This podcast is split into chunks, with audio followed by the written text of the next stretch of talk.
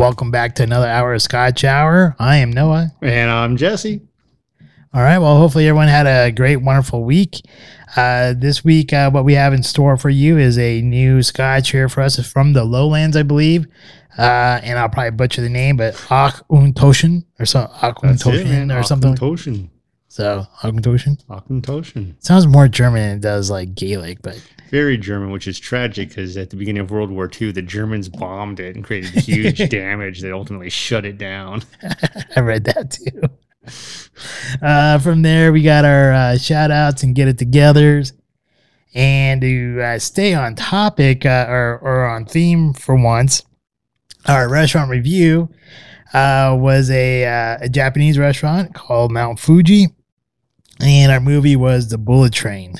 Uh, that's the uh, Smarter Challenge.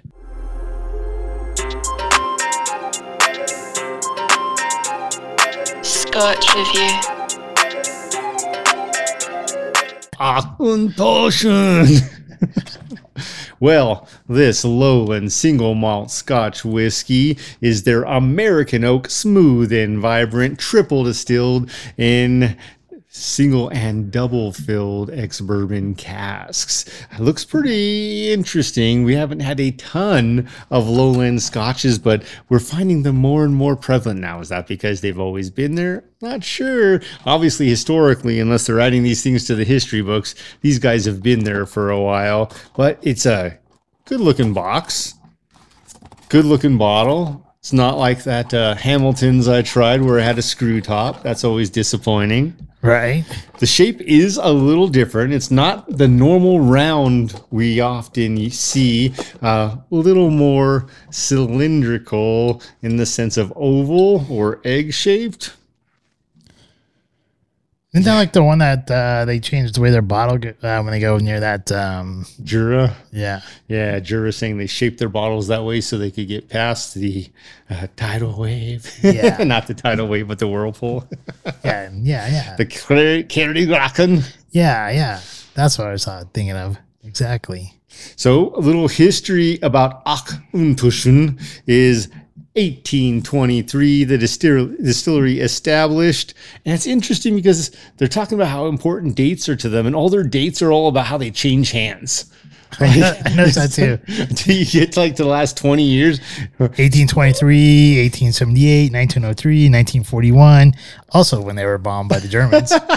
1960, 1969, 84, 94. Uh, all have ownership changes. Yeah, and the, the latest being when Suntory bought it in 94. Um, and it looks like it has not changed hands since that point. So good job, Suntory, uh, for looking like it appears going to be the one company who will hold it the longest unless something changes very soon. Well, looking at the history here, they are uh, due to sell. Hey guys, let's time to sell and reinvest. let's go find another one. uh, some uh, something I did uh, look at here is that since they actually have been around, um, they actually do have tours. Yeah, I saw that. Some pretty extravagant ones. Yeah, so they have the Ultimate Tour, which starts at sixty quid. Then we got the uh, Essence Tour, just slight uh, step down, uh, forty quid. Then you got just a regular ta uh, tasting one for thirty quid, and then you got the Origin for fifteen. Where I guess you just kind of show up there and like, hey, this is our brewer, this is our distillery. I think we need to talk like the Germans while we do the show. But the really cool one sounds like it might be uh, behind closed doors, That's Where, what she uh, said. where you can actually get like a private tour and all that stuff after 5 p.m. And that's uh, 200 quid. After 5 p.m. or before 6 a.m. uh, that would be not the bourbon casks, but the uh, morning wood. All right, let's break this seal. Uh, nice foil top, gray and black. You know, Morning wood, breaking seal. like,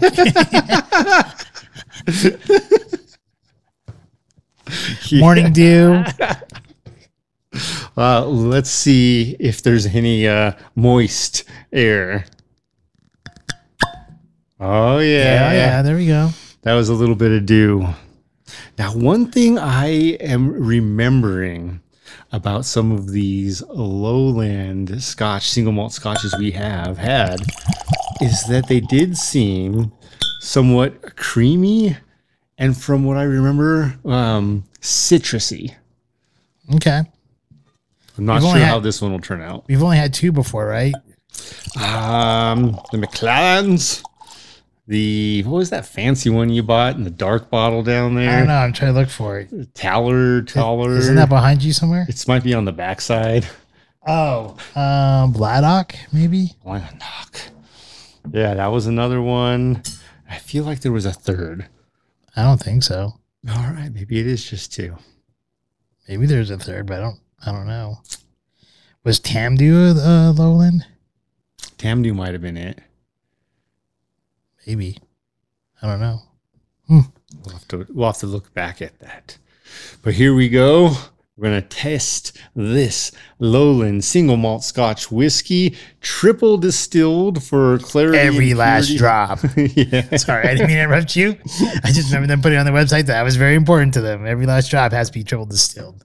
So I'm, I'm sorry, you're about to say something. and I, Nah, I totally just, interrupted uh, you. I, I apologize. No, it's just uh I see a lot of what looks like particulates for something that's purified, triple distilled three times to be pure.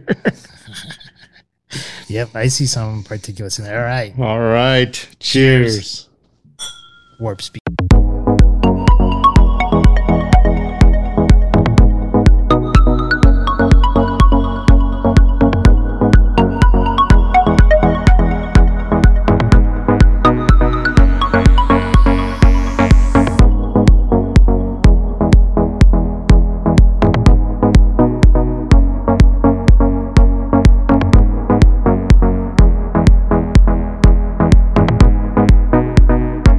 For my review of Acht und um, I will first start off with color. It is like a light gold color. As you mentioned, you do see some particulates in there, even though it's been triple distilled. I'm not saying I'm particular, but there are particulates. Par- oh, did I say particulars no, you're good. or did I say particulates? You're good. you said particulates. Okay. I was trying to put a pun in there for you. Oh, I'm like, did I say the wrong word? No, you're good. um, it does have a light gold color to it. Um, now, when I do smell uh, in the uh, bouquet of it, um, I'm getting like hints of uh, charred wood um, with um, some hints of citrus and vanilla. Um, and there's also something else there, like burning spice. so at first I wasn't really sure if it's the alcohol uh, that was burning my nose or if it was spice that's burning my nose. But I'm uh, I've let it sit for a little while, and even when I have let it sit for a while, I'm still getting that burning kind of sensation. So I'm I'm thinking it might be uh, some spice there. Um, as far as the palate goes, um, I get some vanilla cream, uh, peach, and um, some citrus. And uh, I'm gonna give you the credit for pinpointing that peach because at first I was tasting something and I couldn't pinpoint it. And I think when you mentioned peach, I uh, that's totally what it was. Um, so that's that's where I'm getting that peach from. Now the finish, here's something I noticed. Like even from the mid palate to the to the finish, uh, it mostly coats the outer side of the of, of the inside of your mouth, like uh, like right where the tongue is in the mid part of your mouth. Um, it just seems to kind of like not hit there, at least not in, in my opinion. And when you get to the finish, you just really have like a a coat of spiciness going all the way around, but nothing like really hits your tongue until the very end of that, of that spiciness. And um, it's you know it, it's kind of funny because you get that hint of spice and it does linger there. And I normally I would just say because how it hits your like your mid like the mid to back palate, I'd say it was pretty like a light bodied one. But like the way it coats the mouth and how it hits that spiciness, I'm like I'm not really sure if I would really call it light, but it is kind of a light one. Um, would I take this to a uh, poker game? Hell yeah, I would take it to a poker game. but you want to know why? Not because I want to impress my you're friends. going to leave it. Because I'm gonna leave it and I'm gonna have them drink it. Would I take it to the house party or a party? If I don't like the people, yeah, I'm going to take it so that way other people can drink it. Um, is this something that I would want to, you know, um, buy and keep at the house? Yeah, only if I want to serve it to people I don't really like to come to my house. Uh, or maybe you know, or some like food cooking. Well, I was about to mention this. on their website, they talk about like, yeah, it can stand on its own, or you can blend it. Now, I think, uh, by the way it tastes, it probably would be more better for blending or um, even putting into food to cook it. You know, so like I think it might be a good a good Scotch whiskey if I don't want to spend a ton of money to make the uh, the Scotch uh, sloppy joes or something like that. But um, I mean, for the price point, I didn't really expect a whole lot, but we have been getting you know, pretty lucky with stuff right around that, like that forty dollar range. Uh, this one, I think, uh, so far out of all the forty dollar ranges, probably not my favorite because it was American oak. I had my high my my my hopes up pretty high for it. Um, it's not. I mean, honestly, it's not like I'm, I'm kind of bashing it, and it's really not like that bad. I mean, it's still pretty quaffable, still pretty drinkable. But some of the other ones that we've had the past couple weeks in the same dollar range, I would rather drink those than this one. Uh, for me, you know, it's interesting. It does start out bright gold color. Like it is right there. It is a very and bright i think for me is the right word because the when the light catches it it absolutely shines like a gold light bulb it, it is very bright on the nose for me I've, I've had a little bit more time to smell and taste to lick the roses and with that on the nose for me and the first time I tried smelling this, I thought my nose was going to burn. For a 40% ABV, the uh, nose hit hard. But now that it's had a little bit of a chance to air out, it is absolutely vanilla a little bit of citrus fruit. We got a little bit of lemon and grapefruit in there for me. And it does follow up with something that's interesting, and it's peach. And normally, when I think of these things, I think the, the creamy flavor is coming from the vanilla. This time, I think it's coming from this peach flavor. So you got the vanilla as a true vanilla. Like you just look that vanilla bean, followed by the citrusy, uh, slight citrusy simpleness, and then transitioning into peach. And that is very similar to what like on the palate for me. There, um, I do get, and at first I didn't, but on the palate, the peach and vanilla are mixed together right at the front, creating this creamy flavor, followed by that little hint of citrus, not as much as you get on the nose, but a little hint of citrus. And I think this is where it actually gets a little fun for me. You talked about the finish, and I think this is where great American oak, the American wood, comes in strong. And that is, it gives a great finish. It uh, blends with those flavors, holds onto them. It could be the fact that it's, you know, triple distilled or aged in single and double uh, filled bourbon casks, but it absolutely pulls that vanilla flavor from probably, as you mentioned, the charred casks, very, very deeply charred casks. Um, but the finish is just this great woody peach. And there is absolutely for me, it's a medium to long finish because that peach and that American oak and peach transition to a blend of, and you said it, burnt clove and cinnamon and it's there and it's not bad. It's just not like oh this is exciting. It's just not bad. And for me would i take it to a, you know over to um if I take it anywhere, would I take it anywhere? Yes. If I'm not trying to impress anyone, if I'm afraid they might just shoot it or blend it, this is a great scotch for that. What was it, $35 price point? Yeah, it's like maybe slightly under 40. I'm not really yeah, sure what it was. 35 to 40, we'll say $40 price point. Not afraid of blending this. At that point, you're spending as much on a good gin as you would the single malt scotch. Feel free to blend a drink. Um, it's, it's, um, it's fun it's got good flavor.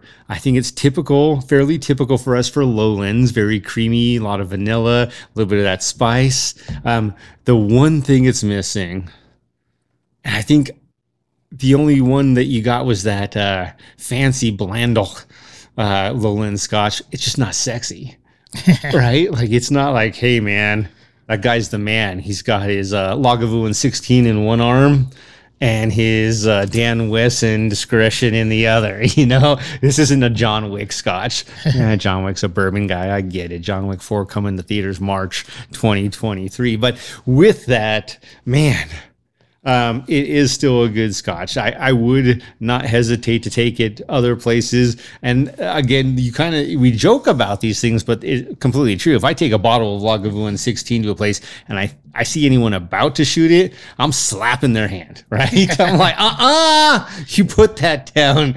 like, do not put that anywhere near your mouth if you're going to shoot it or mix it. And then at the end of the night, half a bottle left, boop, taking that thing home. This one, half a bottle left. You guys have a good night. Bye.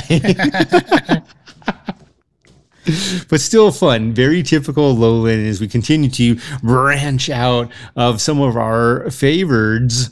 Um, it is interesting to see the more we go to the lowlands, there are some truths and some differences. Um, even with like you know I, I think when you really think about the islands they sum it up best.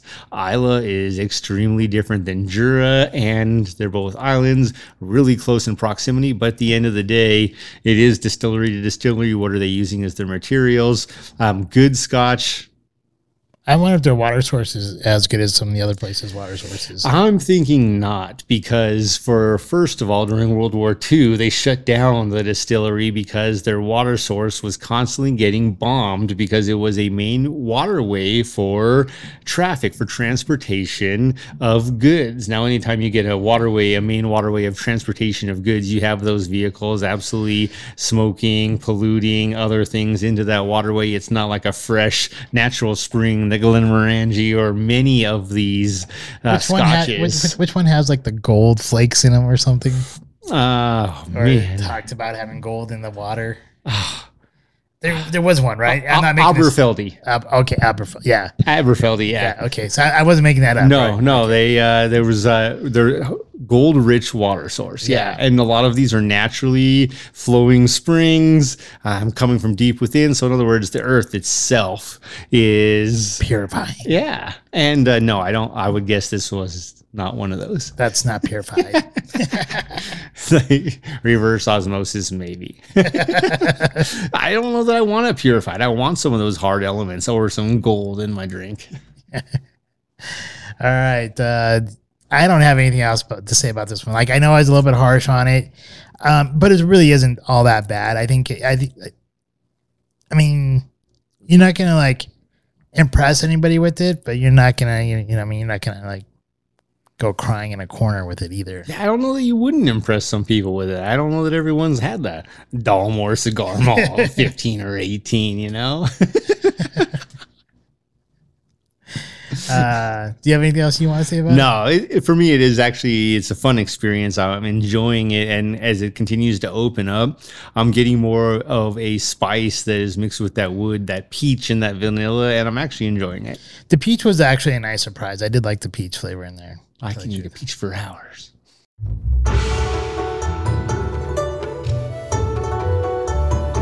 It's time for our shout outs.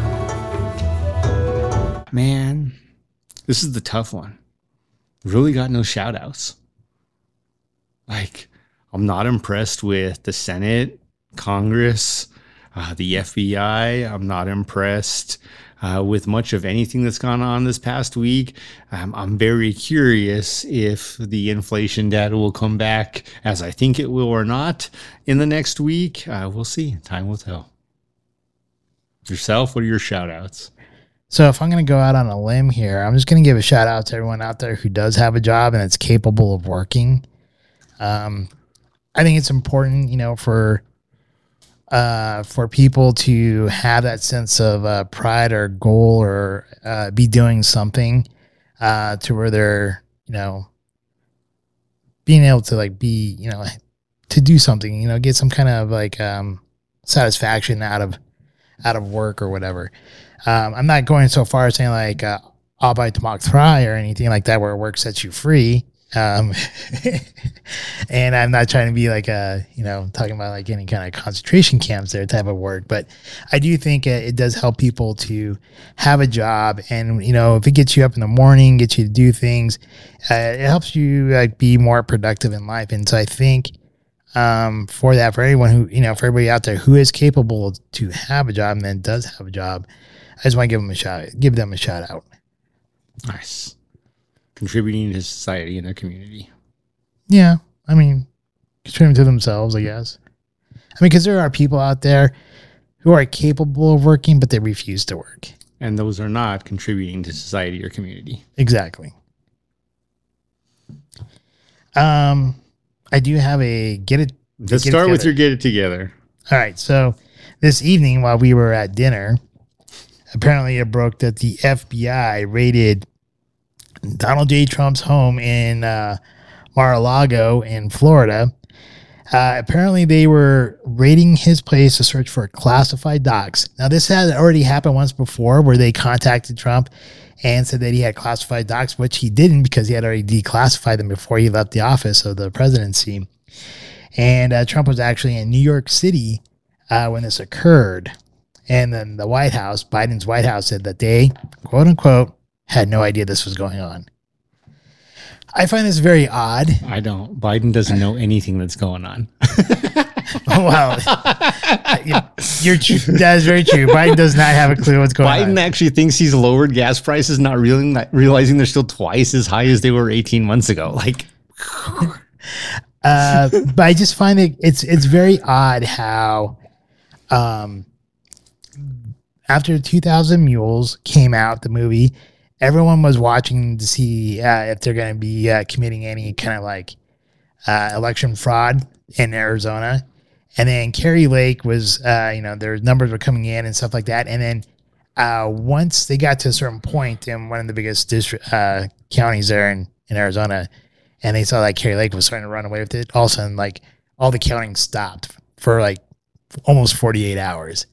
And finally, they kind of came to the realization like they had, they basically, they either get caught, uh, you know, committing election fraud, or they have to announce that Kari Lake was, had won. So they announced that she'd won. Then there was a big, huge CPAC uh, meeting there in Texas, um, and Trump talked about some stuff there. And uh, lo and behold, Monday, so the CPAC was on Saturday, and all of a sudden Monday there's a raid. Uh, I don't know. And when you kind of compare it to like some of the other things that the FBI had, they had uh, Hunter Biden's laptop for wow, at least six months before the uh, the elect the presidential election, and they uh, denied that they ever had it. Uh, they never did anything to Hillary Clinton and all the of her emails and the unsecure server that she had in her home. It's kind of hard to like wonder if we haven't turned into like a uh, one of these uh, third world countries into a, a banana republic of some sort. so might get it together is to the FBI and all those people out there who actually think our government works. They all need to get together. I'm guessing you don't like Banana Republic clothing then. Uh, I'm not talking about Banana Republic clothing. I'm talking Oh. about Just helping clarify. you know, I have uh, two get it togethers. Number one, and it's sad that I have so many get togethers and no like wins. Um, the first get together is the not the personal one. It's the what the hell are you trying to do? Start World War III Pelosi one. like China says, don't do this, and you start doing all sorts of things. Uh, man, you are playing with a big dog thinking you have a stick and you don't. Um, mostly because anyone who doesn't understand this world politics, whether or not we want to accept it or not, where US politics are, yes, anyone in America has a fair chance at running for president. Doesn't matter sex or race or creed. Um, the rest of the world does not see these things this way and is ignorant for anyone to risk a, uh conflict, an unnecessary conflict, trying to be bold or brash or make a point, especially after um, ultimately you committed insider trading, knowing that there was a bill that could pass, would pass for a chip. Uh, surplus of funds and your husband goes and buys a bunch of stock and sells it as soon as he made we'll just say a lot of money how is that okay like literally how is that okay If anyone, if any of us normal plebes ever did it, we'd all be arrested. if for I did it, trading. yeah, if I did it, I'd be done for the rest of my life. I wouldn't even be able to find a job afterwards because it's a felony. And That's assuming I got out of prison after they took my money. Yep, because that would be you'd be found as for insider trading. Absolutely. So that is my first get it together. My second get it together goes to Walmart. so no joke. There's probably I'm multiple trying- reasons for this one. I'm trying to leave work the other day and my car won't start. Started a little rough in the morning, so I was a little worried. I'm leaving my store and I had to go get someone to help me jumpstart my car. So finally find someone is kind enough to help me jumpstart my car. Thank you very much, anonymous person. And after that happens, I'm heading home. Now, what I know is since my car wouldn't start, if I stop it, it probably won't start again. So I have to find some place that will sell me a battery that I can install. I can do this myself in five minutes. I just need to know there's a battery there that I can purchase and put in. I've got the tools. I've got everything else I need. Just need to know someone's got a battery. And O'Reilly Auto Parts had the battery for $201 as did Advance Auto Parts. Uh, very fortunately, Walmart had the battery for one hundred and forty nine dollars. Are you saying? it- Are you really sure it's fortunate? this is where it gets tricky? Tricky, tricky, tricky. so I go and I start heading home from work, and I call the first of three Walmarts. And the first thing I'm asking them is, okay, here's who I want to pass X, Y, Z.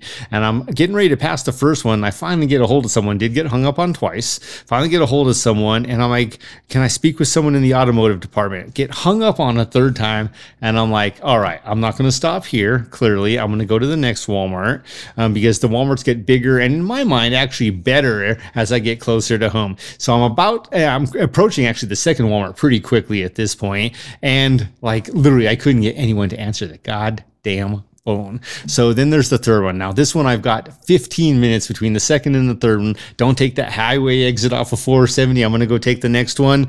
And I've got 15 minutes. Um, I did get hung up on once. The second time, I'm like, hey, I'm just trying to find someone in automotive. Can you please help me find someone in automotive that can tell me that you have this 151 battery in stock? I just need to know you have it in stock because um, if I go there, it has to be there. Otherwise, I'm going to be in a world of hurt because I'll stop my car and I won't be able to start it. Oh, we've got no one in our automotive department. But if it shows it's online, it's it's in stock. And I'm like, okay, so you don't have anyone in the whole store that can go over there and just check the automotive batteries and say, yes, I have one. Like I'm not asking for anything else. Oh no, sir. And our, our system isn't accurate. Uh, what it tells us is absolutely not right. You're going to have to use your system. Whatever it says online, it'll be in stock. Are you sure? Well, it should be in stock. So you're not sure. Well, it'll be in stock if it says it's online. And I'm like, okay, I don't have many choices here. Like, worst case scenario, I beg somebody else to charge my car. And actually, what I thought was this is my mind just being like, at this point, whatever. If they don't have the battery I need, I'm going to buy another one and use it to jumpstart my battery, go home the next day, return it to get the right one, right? Right? No problem. Like at the end of the day, I'm just like, this is this is crummy service. Like, screw you guys. That's literally what I thought. And I was like, this is why people steal from Walmart. It's because they give such poor service that there's no loyalty back. Why should there be loyalty? So I arrive at the store. I hesitantly turn off my ignition. I get out of my car. I run over to automotive. It's like blocked off. So like, in my mind, the lady was right.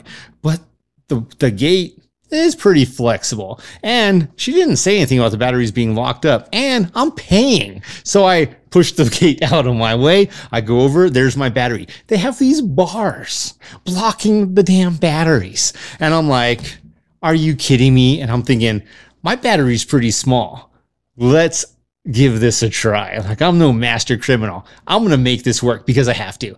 And I gently massage my battery between the frame and the bar. And I'm like, yeah. And I quickly throw it in the cart, go up front. And then I'm like, next case, I'm like, man, is this thing not going to ring up up front because it was locked up? Who knows? It rings up. I pay my $149 plus my core fee.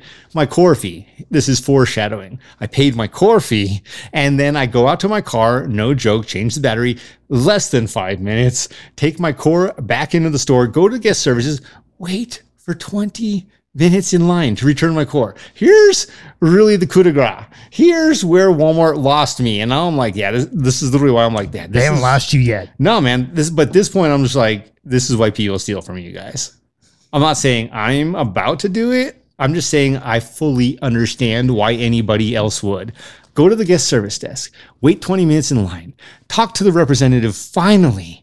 And she says, Oh, you have to do that back in automotive. And I said, There's nobody back in automotive. And she's like, Oh, yes, there is. And I'm like, I just bought my battery and I had to buy it at the self checkout because there was no one back in automotive. She's like, I'll call someone to meet you there. And I'm like, how can you call someone to meet me to return a core when you couldn't find someone in the entire store to make sure you had the 151 in stock? Is this for real? And I'm just steaming at this point. And I'm like, okay, be human, relax. And I uh, just mentioned to her, so I called like half an hour ago at this point after waiting in this return line for 20 minutes, and they didn't have anyone that could check the in stocks of this battery. And she sounded just like you. Are you sure someone's going to be able to meet me back there? And she's like, Oh, yeah, I'll page them. She pages them. I go back there. There's no one there, but there's this gentleman pulling a pallet jack. And I'm like, Sir, I don't know even where to start with the story. Here's the bottom line. You don't want to hear it do you know if there's anyone who can return this core for me? And he's like, I'll help you out. what? Took him like three minutes, returned my core. I'm finally on my way. And I'm like, is this a training issue? Is this a, they the don't above. care about service issue? I'm just like, this is insane. At the end of the day, they do hold me with some golden handcuffs because I like to change my own oil because I can do it for a fraction, literally half the price that any dealership will do it. I can use my zero weight 20 Mobil One oil and get a zero a Mobil One um, fully synthetic 20,000 mile filter, with which I'd never wait that long to change my oil. But I can get those things for less than half of what they charge me at the dealership. And I'm like, I'm still going to keep coming here for these things, but this is just ridiculous. It's all the above. Thanks for listening, letting me vent.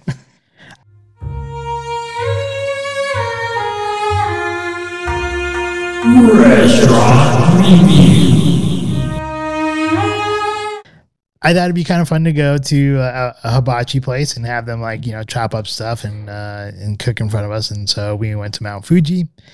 Um, when we got there, I thought the restaurant looked um, the the entranceway is small, but like the little fountain that they had there was kind of cool. So I thought that was kind of like it, it showed a lot of promise.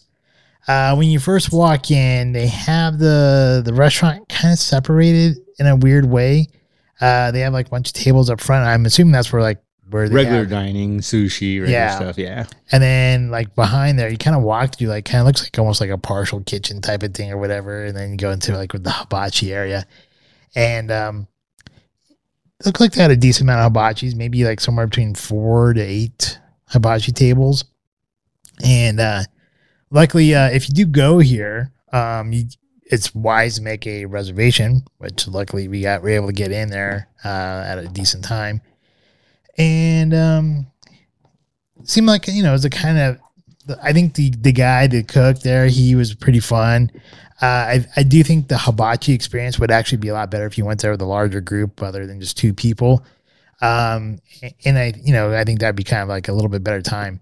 Uh, the atmosphere could have been a little bit better. Um, but I think once again, um, if you go there with a larger party, it would make it a little bit better. But otherwise, it just seemed kind of like a low energy type of like a restaurant. But that might be a little bit different once you get there, like on maybe on Friday or Saturday evening too. Uh, we did go there on a Monday night.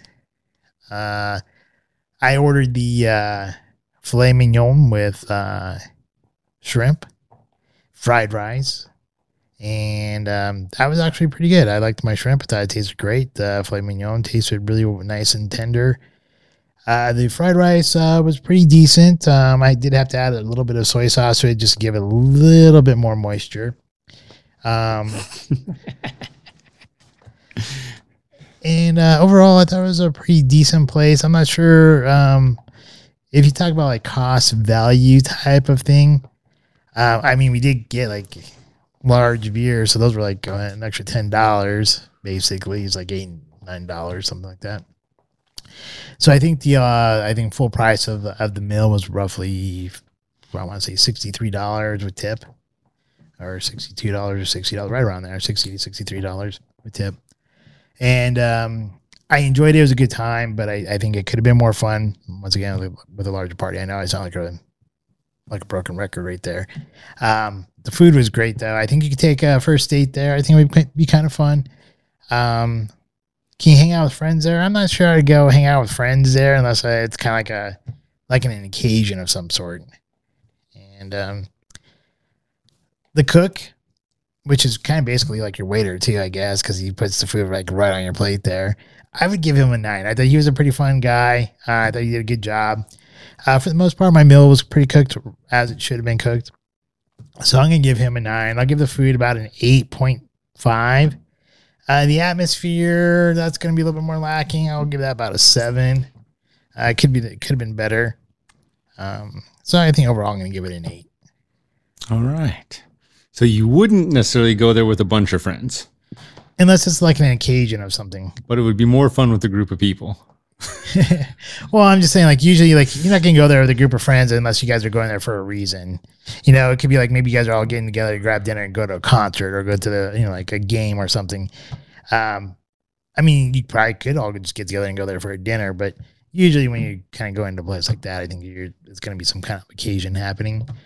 Um, but yeah, as long as it's like a group of friends going together, yeah, I'd go with a group of friends. Uh, for me, it was an interesting experience. Uh, the hibachi, I think in general, it was great. Uh, would I go there with a group of friends? I don't know. I don't know that I ever go to many restaurants with a group of friends. Like that's not my goal. My goal is to give quality time to one or two individuals, not groups. So I don't know that my my focus would be so much on that as much as it would be the rest of the experience and um, the food. And then my scallops, the the fillet was flawlessly cooked. Uh, I did a great job. Uh, the fillet was great. The scallops, uh, they had not jumbo sea scallops, good size. I had the fillet and scallop dinner. Comes with two shrimps, of course, the noodles and the rice and the veggies. Um, the one downturn was the scallops still had a little bit of sand in them. Anyone who knows what I'm talking about, that grinding feeling kill you. For me, though, the food ultimately, I'm gonna give a pass for that. Is this one? It's just a lesson for me because scallops are that hard to cook. Um, if you don't prep them right, it's still an eight or even a nine. Actually, I want to go for a nine for the food. And uh, really, the food was a win for me. I loved the rice, I loved the vegetables, the filet, uh, the shrimp. The two shrimp I had were uh, dynamite. Um, the scallops. The sand was the only problem. Otherwise, the flavor was fantastic. The veggies, man, I love me some good veggies. Those veggies were good. And at the beginning, we had the soup and the salad. Still wondering about the aftermath of that, hoping it doesn't have the uh, experiences from the tortilla soup live and fresh in Mexico and not cooked, apparently. So, with that, I mean, it'll be interesting. But uh, the soup was good. Uh, the salad was simple and good. The food was dynamite. Again, that's a nine. Uh, the cook, the service, also really great. He was fun. He was inviting, had no problems. Uh, he did the food well. Easily an eight. The would I take a friend there? Would I go there with a friend? 100%. Would I take a date there? 100%. As long as I'm not trying to take her on a sexy date. The environment was the only downturn.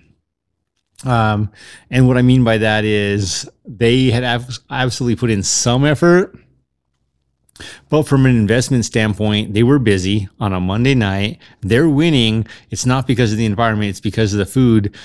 But the environment is something that would cause me to want to go back. It's one of those areas where, not that I love Benihana, But Benihana has them beat with the environment. Ultimately, the environment also a six for me. All rounding it all up, though, it's still an eight. Like overall, total experience was an eight. I don't love the location. Um, there were a lot of things I don't love, but there was nothing negative. And the food, again, don't get the scallops. Might get some sand. Leave the scallops out of it. Everything else I had was delish. It was great. It was fantastic. Highly recommend Mount Fuji there, Parker, Colorado, uh, just a couple blocks west of Parker Road on Lincoln, and it was great.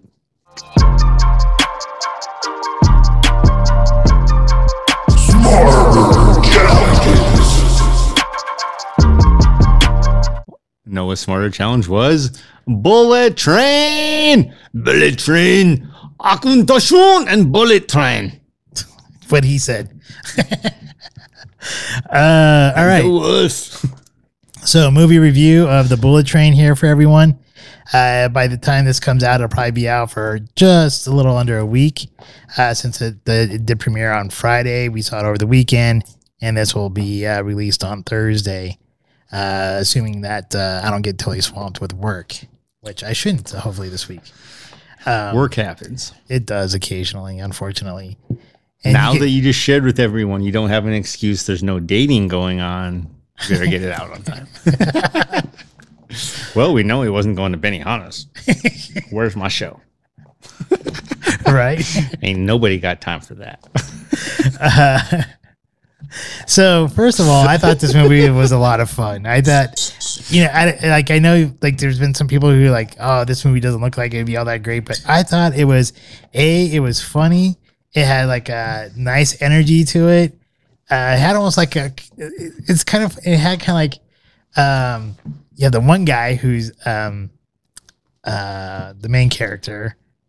I forget what the main character. Brad is. Pitt? Brad, well, I know the actor's name is Brad Pitt, but I, I Ladybug. They literally call him Oh, Ladybug. Ladybug. That's why I'm like trying to think of his name. I'm like, Seven spots on your back.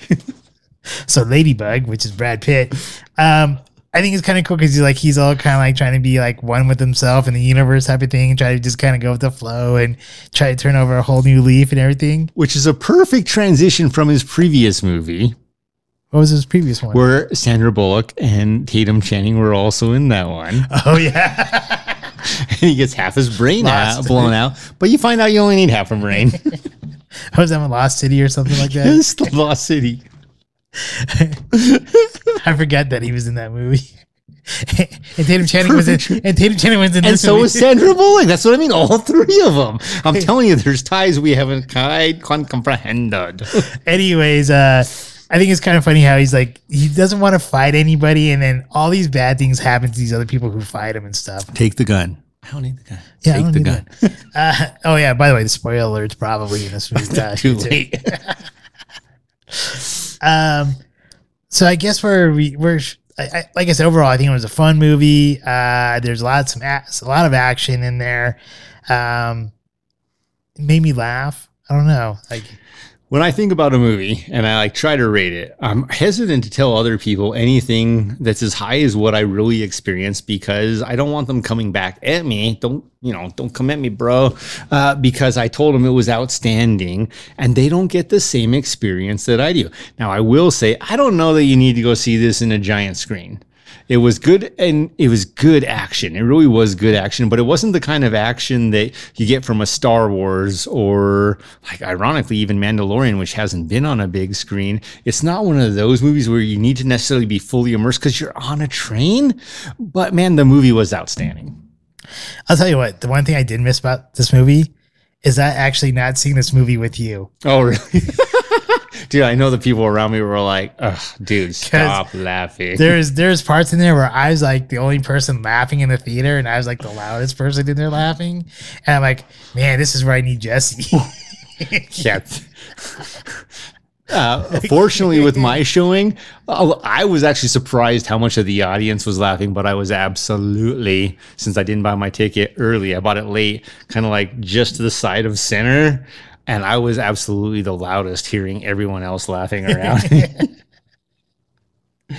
how do you not laugh at some of those scenes? oh, I know, like like when he's fighting the wolf and how the wolf dies.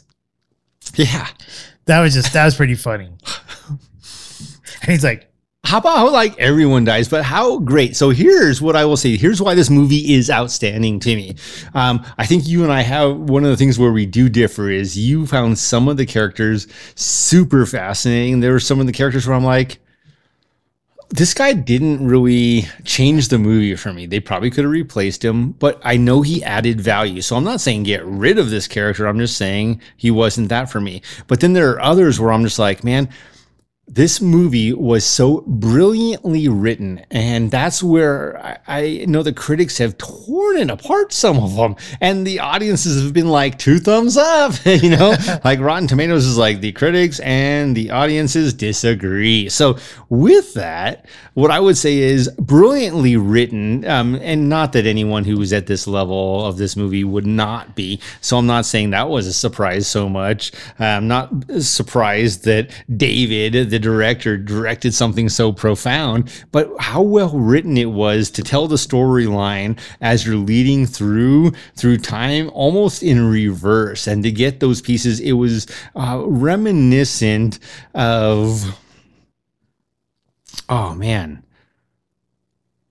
so many movies that ultimately become cult classics of uh, the usual suspects of suicide kings maybe even pulp fiction even though um, pulp yeah no pulp fiction absolutely. And you have these directors you know the director of pulp fiction who's writing all these movies. Yeah that's this is in that class. This is a future classic, possibly. Now, Brad Pitt's got a lot of stuff going on in life, and there's a lot of people who view him negatively, just like Tom Cruise. We'll see where he falls in that spectrum because there were great Tom Cruise movies where it got no traction, and then 10 years later, you're like, you know, yeah, that movie. And they're like, oh, that movie was great. And you're like, then why do you say you hate Tom Cruise? He was in that? What? One thing I really liked about this movie is how all the characters are interconnected mm-hmm. and how they are all intertwined throughout time and how they all come together. You know, there's there's been plenty of movies where they've done that, um, where um, it seems like everyone's like separate people, but then eventually you see how they're all woven together and how they all end up in one in a certain spot. And I loved like how they did that with this one and how they all kind of ended up together. Um, s- some of the character. Oh, before we jump into the characters, Quentin Tarantino. That's who I was thinking of. This was like a Quentin Tarantino film, but it wasn't. And what I mean by that is it was of the same caliber, but more modern and a little lighter. definitely lighter. Um, so David, uh, is it pronounced uh, Light Lighton? Right, that's the director. I'm guessing. Uh, he also directed Hobbs and Shaw. He directed a ton of stuff. He, the list uh, goes Dead- on forever. Deadpool two, Atomic Blonde. I love that movie. Uh, and then there's a he was a uh, unaccredited for John Wick yeah, and that's Deadpool. a weird one. But one of the things I noticed here with uh, um, he also did Kick Ass. I thought, is or no, he was he Kick Ass. Uh, Tangerine. So Tangerine, uh, the character, the guy who played Tangerine, he was uh, the main character from Kick Ass. Now, if you remember that dorky guy wearing that green jumpsuit, uh, and you look at Tangerine in this movie, you're like, really? Is that the same guy? Uh, I thought Tangerine, I think he did a pretty good job um, playing Tangerine, but I really did like his partner, the black guy. And I know he doesn't bring like a, a ton to the movie, but I think it's actually setting up for a second movie uh, with the black guy because all he does is talk about. I think it's kind of funny how he talks about a children's cartoon the whole time, talking about Thomas the Train and how each type of person he comes across, he breaks it down to one of the characters from Thomas the Train or whatever that thing is called. And he's always trying to find out who the Diesel is, which is the bad guy or whatever. And uh, and uh, one of the funny, Remember the closing line? which which How bad you need to go to the bathroom? I got a ballpoint coming out. oh yeah, I'm like, oh my god, that's one I haven't heard. um, Turtlehead, yes. Ballpoint, no. right. Well, I get like almost right before that part. I guess uh, you see uh, near the end of the movie, the the black uh, the black gentleman, which is Lemon, says uh, to Brad's Pitt character Ladybug, "Hey, I think I got a new. I found myself a new brother." Because uh, Brad Pitt or Ladybug goes, I I'm sorry I, I shot your brother, and he's like, well, that's okay. I got myself a new brother now. and he's like, and Brad Pitt's go goes, really? Yeah. And he's like, no, just kidding. And then he like tackles the guy who's about to shoot he Brad Pitt. takes out the guy who was about to kill Prit. Yeah, or. Ladybug. Ladybug. But the best part, like near the end, like like uh, near, like when they do kind of cut to the credits almost, you see Lemon find this tangerine truck, right, and goes and kills the main bad person, and uh and Brad Pitt's character was given the, a tangerine from there. So it almost seems like. Maybe if they do a second one, Brad Pitt will be the new Tangerine, and you'll have Lemon as a as a partner there. That's Or that's is Brad Pitt the new Carver, and it's Carver who was played by Ryan Reynolds? How much did you get paid for your twenty seconds? By the way, no, I think it's going to be Lemon and and Brad Pitt as as Tangerine going after Carver is what I think. If, they, if they make a sequel, well, anything is possible. I mean, like that's kind of like uh like that kind of connection there. I kind of enjoyed right there, but I don't know. How about yourself? No, for me, so you mentioned this intertwined piece, and what I was looking for and couldn't find really quickly was Kill Bill. It's very Oh, similar yeah. to Kill Bill to me, but written from a different perspective. And that perspective is dynamic, but also inviting. Now, this movie is not for everyone. Um, I'm almost surprised how the audience ultimately has positively rated this movie. Not to the point of it wasn't that great of a movie, um, and they did. It's it's like a Reservoir Dogs, but a light version. Um, Reservoir Dogs, absolutely, it's going to get a great critical rating, but half the audience that goes and sees one doesn't go see the other. And I uh, I I think this movie is along that line of intellectual and also true writing, where there are a lot of messages you have to be intelligent to understand. Um, so you know, some political voters won't understand. is really the point. Like maybe study a little bit more politics before voting next time, um, and, and then wondering why gas is, was five dollars a gallon. Like, don't do that. Um, do a little bit of research, then vote. Um, don't just hate someone who's made your life better and you don't even realize it, and then vote against them. That was I don't even know. So with that, this movie though, um, so much fun. Uh, Brad Pitt did an absolutely amazing job as Ladybug. Joey King, and it wasn't until you mentioned the young, I mean the older uh, child or the younger lady in Batman, The Dark Knight Rises, where I got it. I'm like, that's where I know this face from. And um, you know, it's interesting because there are some faces where it's just like, and you mentioned you, you, you know, she she was attractive, but there was something off. And for me, I'm like. No, there's something attractive about her, and it's the way she acts, the way she carries herself. She acts well, and she did a dynamic job as uh, the prince. And here's the biggest spoiler alert. So if you are going to go see this movie and you don't want to know how it ends, tune out now. She ends up being the White Death's daughter, which was kind of like a foregone conclusion. Right. Right at the beginning of the movie, it's like she is somebody's daughter. Like she's she's got daddy issues, and she's not waiting for the boyfriend to cure him. She's gonna go take care of daddy. uh, you kind of find out that she's uh, the white that's daughter, like what halfway through the movie, anyways. Right, but it, it's just it's so smart the way it was written, and then the way the White Death was just like, I know, like I know exactly why this happened. Aren't you sad your son was killed? No, I had him killed. I, I planned all of this so that all of you who did me some wrong, it's literally like Kill Bill, so that all of you that did me some wrong, or like Reservoir Dogs, would die in the process for me to get some closure for my life. Yeah, uh, the one of the one of my favorite parts of the movie has to be when um, Ladybug was hiding out in the bathroom. Dude, they're all great parts So Brad Pitt was fantastic. Dude, if you're a Brad Pitt hater, I love Angelina Jolie too. I also love Brad Pitt. the part where he's like in the bathroom fiddling around with the smart toilet was was hilarious. I Gotta get one of these. Except when he couldn't figure out, like he loved uh, the air dry for the bidet, but couldn't figure out why is this thing like shooting water at me? Well, you gotta wet it and clean it before you dry it, bro. Like I would love a bidet. Like, hey, yeah, free and clear. My un- underwear lasts forever now.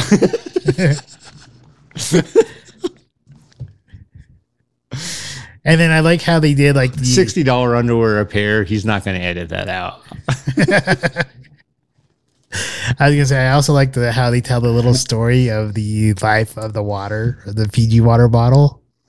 it, it was such a well. That's what I mean, though. It was just written well, and the the directive in this movie, um, the direction this movie takes you is to try to understand. Again, I do think someone of great peace and war knew this movie, and it's interesting because if you look at some of the wisest men on this planet who ultimately have found peace, they have all been to war. And I'm talking about everyone from generals in armies to Mike Tyson in a boxing ring.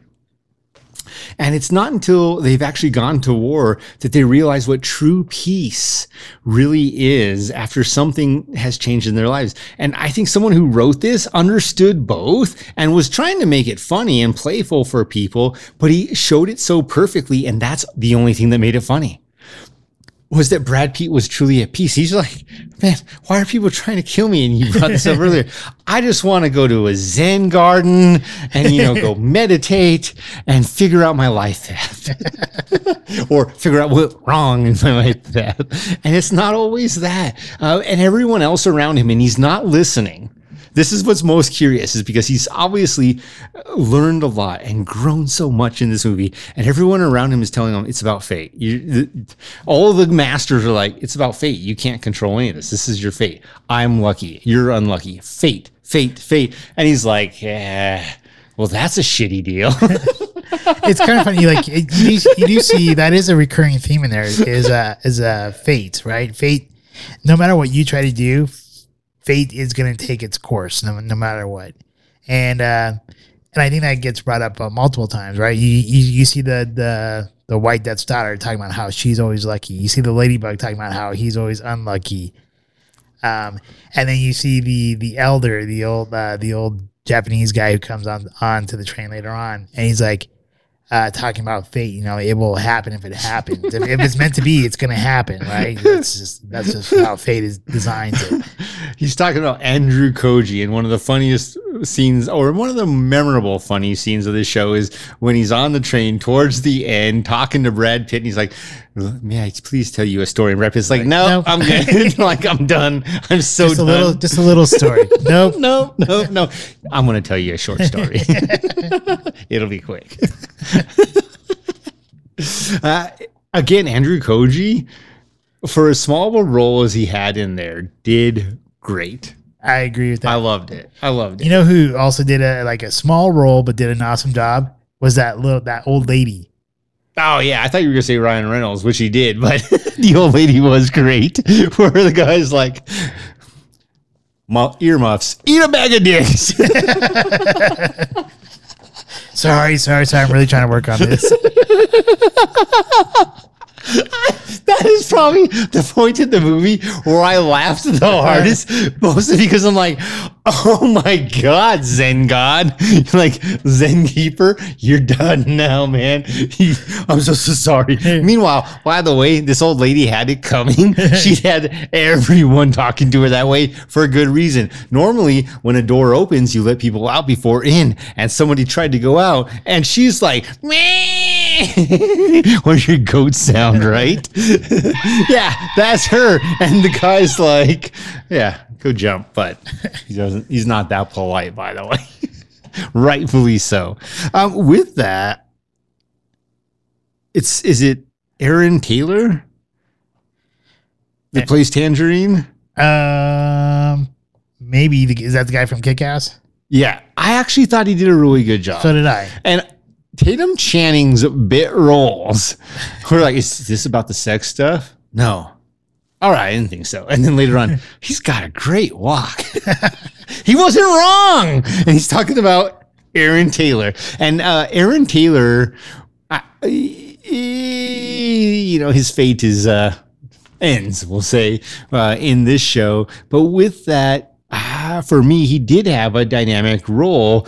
And not that his brother was that different, Lemon, but uh, Aaron Taylor is the guy where I'm like, yeah, man, you're the one of the two I want on my team. Now, here's what's tricky is Lemon was the the undying judge of character. And I think it's important to have one of those in your life always as well. To the point of he always carries a sticker book. And I loved this part of the movie. He carries a sticker book with Thomas the Train Engines. And you've got a Thomas and you've got, and he goes through all these different things.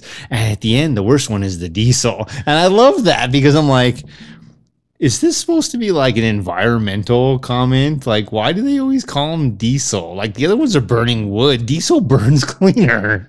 It's just crazy. Uh, just a name, but whatever. Uh, but at the end, when he's trying to let his brother know who he thinks killed him because he thinks he's dead, turns out he's not. He takes that sticker and puts it on that person's back. And I was just like, beautiful. It was beautiful. Like again, so well written. I think I think his the problem with Tangerine's uh, character though, and maybe it's just dude, because- his suit. How much did you pay for that suit? I don't know, but I was just gonna say Five grand minimum. I was gonna say his problem is that I think he was too quick to not listen. Oh yeah, he's like shoot him. Shoot him. If you have a question, shoot him. Yeah, shoot him and ask questions later. Figure it out later. Uh, where I think if he would have like listened to Brad Pitt and uh, maybe to, if he would have listened to Ladybug, he might still be alive. I don't know. Even if he'd been smart enough not to, I agree with you. Is what I'm saying is had he been smart enough not to listen to the prince. Like when he listened to the prince, he literally just saw someone he thought was a young girl and didn't realize, dude, this person's a mastermind. When I see that girl, a girl dressed up like a mastermind, like she's just won the last 200 games of chess she played across the world, I'm like, don't trust a thing she says. He's like, thank you, little lady. What? The one character who I thought kind of got like the short end of the, of the of the stick throughout the whole show was probably the guy who played in the movie Snake Eyes, who was the uh, the dad of the kid who got pushed off the building. In Snake Eyes? Well, you remember the movie Snake Eyes? Yeah. he was like the he's the guy who turned into the uh, the white the white ninja at the end. Um, Andrew Koji? no, not Andrew Koji. Um, the guy, you know, like in the movie Bullet Bullet Train, right? Yeah. his son got pushed off the roof and he gets shot by the black guy. Oh, He was- okay. He was a he was like one of the main characters in Snake Eyes. okay. I didn't even catch that. You didn't know that? No. Yeah, he was like the head of the clan. Snake Eye. You mean Snake Eye? Yeah, Snake Eye. I thought you meant Snake Eyes with Nick Cage. Oh no, I'm like, dude, that's a movie about a boxing fight and corrupt cops. I'm like, no one got pushed off a roof.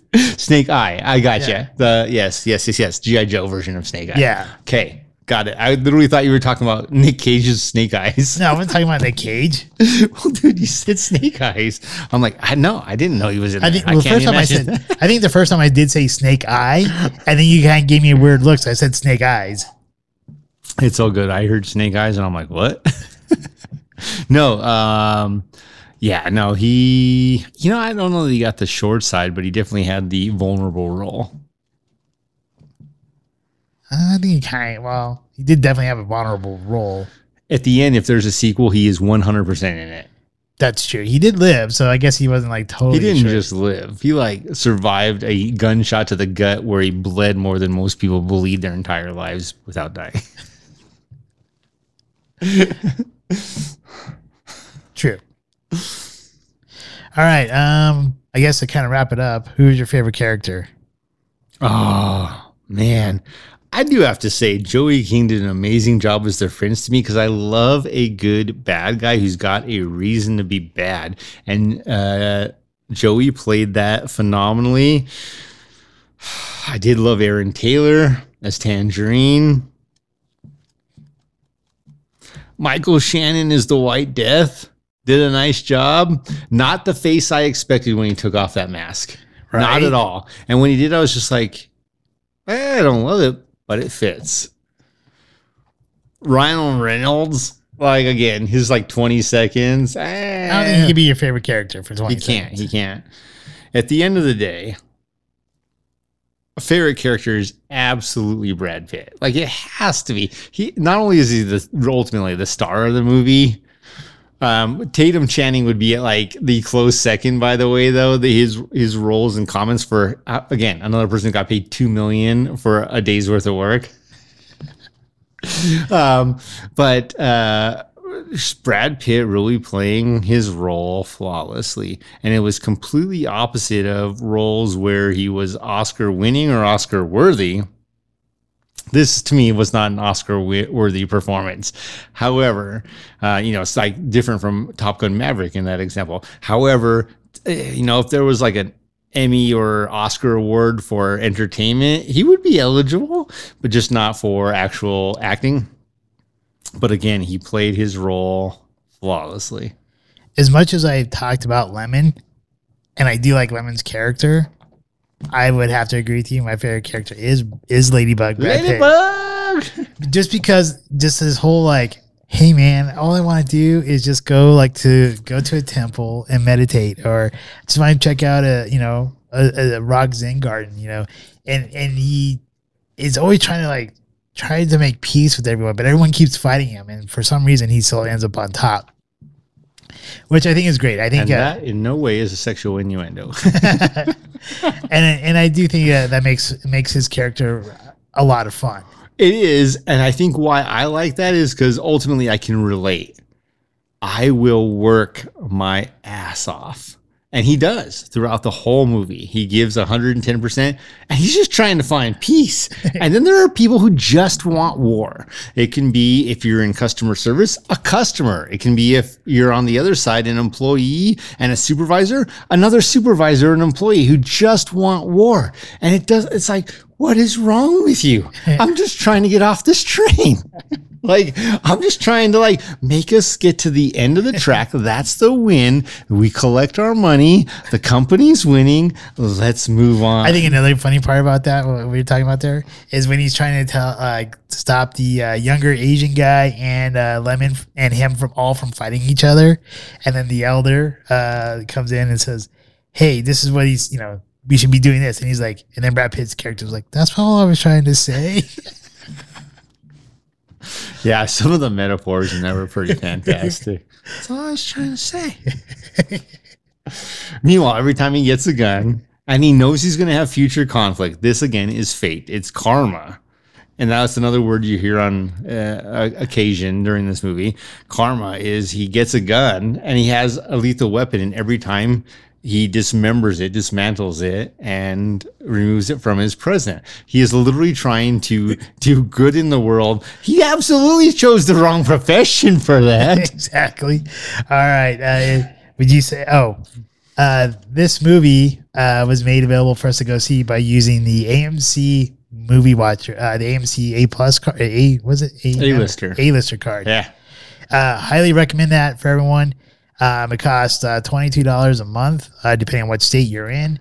And uh, when you go see a movie anymore nowadays, at least here in Denver, I think it's like around $18 for an evening showing. So see two movies, it pays for itself. See one movie, it's pretty much paid for itself. You're losing a couple of bucks, but it's still worth it. You didn't have to actually pay. Furthermore, man, I want to give, uh, there's my one shout out. AMC, Arapahoe Crossing 16, your pretzel bites always on point. Literally, people are like, why do you always go to that theater? Because I've gone to other theaters and they do crummy things with their pretzel bites, and this one is always perfect. Literally, I went there and that was what I had to have. That was my dinner. it's always your dinner over there. or snack or post dinner or post snack or that and peach rings or that and peach rings and popcorn. But it's always that if they have them. They've only I, once not had them. I have to make sure I go back sometime this month because I got my birthday drink and birthday popcorn. Yeah, man. Yeah. Goonies is supposedly coming out in a week. That would be pretty damn great on a big screen. I feel like that. I think so too. And and that's what I'm taking for granted when I say I don't really need to go see Bullet Train on a big screen. I haven't seen it not on a big screen. But big screen always makes a difference. Um, for me though, this one is more about the thought provoking action, entertainment. Um, writing that goes on and you have to pay attention to all the different steps and if you don't you literally could miss some of the meaning of the movie. They do a good job reeling you in. They made it very simple for those who are not already trying to connect the dots, and that's probably enjoyable for them. It was definitely a good time.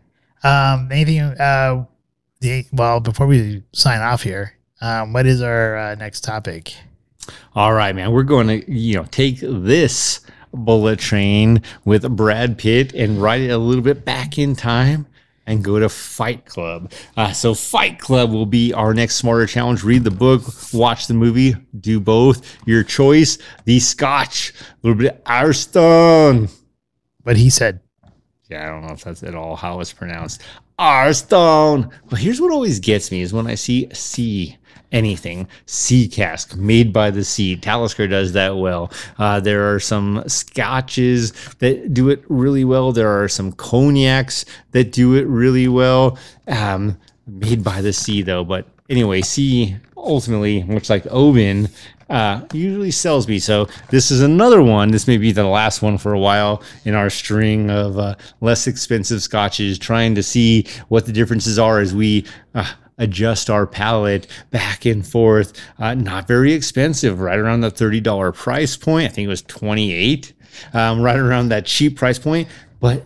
Sea cask. So we're gonna try it. We're gonna find out. Uh, this one is a ten year. We'll let you know next week. All right. And anything you want to say to the people? Please drink responsibly. Life is great. I hope you feel the same way.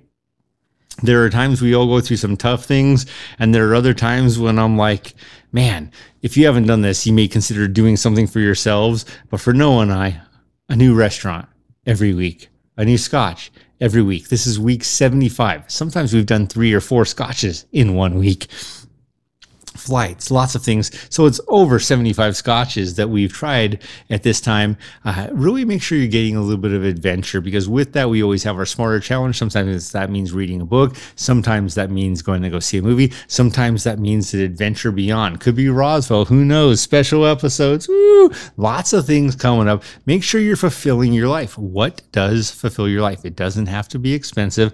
I'm not saying it's going to be cheap doesn't have to be hard. I'm not saying it's going to be easy, but at the end of the day, you put forth an effort, you get a result. Um, here is what I will leave you guys on before I pass this on to Noah. There's this guy, calls himself Cobra Tate. Cobra Tate, if you ever can give us a little bit of your time, please let us know. Uh, at the end of the day, though, he made a comment about the guy who goes to the gym when he doesn't want to get up and go to the gym versus the guy who goes to the gym only when he wants to get up and go to the gym is the stronger of the two guys. And later, The Rock reiterated that. He's like, I saw somebody say this. And I want to say it again because I think it is that profound. And what I'm going to say is it's not just about going to the gym, it's about fulfilling your life. Uh, the person who will take the chance, take the risk, be uncomfortable, do those things that ultimately can fulfill their lives, even though it means a little bit of extra work. Maybe you have to walk five miles to get to the Botanic Gardens, which you've never been and you want to be. Maybe you have to uh, hike three and a half hours to do your first 14er. Maybe it's five hours, maybe it's seven hours, by the way, depending on how fast you hike. But with that, take that risk, have that fun, take that challenge for yourself, fulfill your life. And if you don't like it, just don't do it again. For those people who do who don't live in the state of Colorado, what is a 14er? 14,000 feet, baby. so that You're climbing a lot, just saying. the air gets thin. Bring a beer, it'll make it better. no. I do anyway, dude. well, I mean, once you get to the top, to or where, where get you to the top, you can start to feel the lightheadedness. Make sure you're hydrated. Alcohol makes the way down so much faster. I fall a few times. Doesn't hurt at all till you get home. the next day. Wow. Um, I'll just say thank you for all those who have listened to us on the uh, audio side of the platforms that we use, uh, which would be Podbean, Spotify, iHeartRadio, Google Podcasts, and all the such. And also thank you for all those who watch us on YouTube and Rumble. We do greatly appreciate all of you, and hopefully uh, you do enjoy our smarter challenges and and the uh, restaurant reviews and all of our uh, wonderful back and forths here. So, uh, with that, we want to wish you a good evening. If you do want to become a patron member, it's the very first link down in the description down below. And uh, I will make sure this one does come out on time, even though last week did come is going to be coming out here in the next day or so. So, uh, these will be two back to back, pretty much. All right. And just so you're forewarned, just like our audience, we're going to start putting some challenges out there. Haven't figured out what the first one is. I'll think of it by next week, but it'll be a challenge of whether I'm wearing a hat or you're wearing a hat, what it is. We're going to ask you guys to vote on the best hat or the best comment. Who knows? Probably for the first week, the best comment or the best opinion. Uh, we want to get you guys involved. Give us some feedback. All right. Thank you very much. And, and I hope you guys all have a great night. Life is great. Life is great. Scotchman. Cheers. We hope you enjoyed this evening's episode of Scotch Hour. If you did, please like, share, and subscribe. Also, if you have not done so already, please become a Patreon member with memberships starting as low as $1 a month. Thank you, and hopefully, you have a wonderful evening.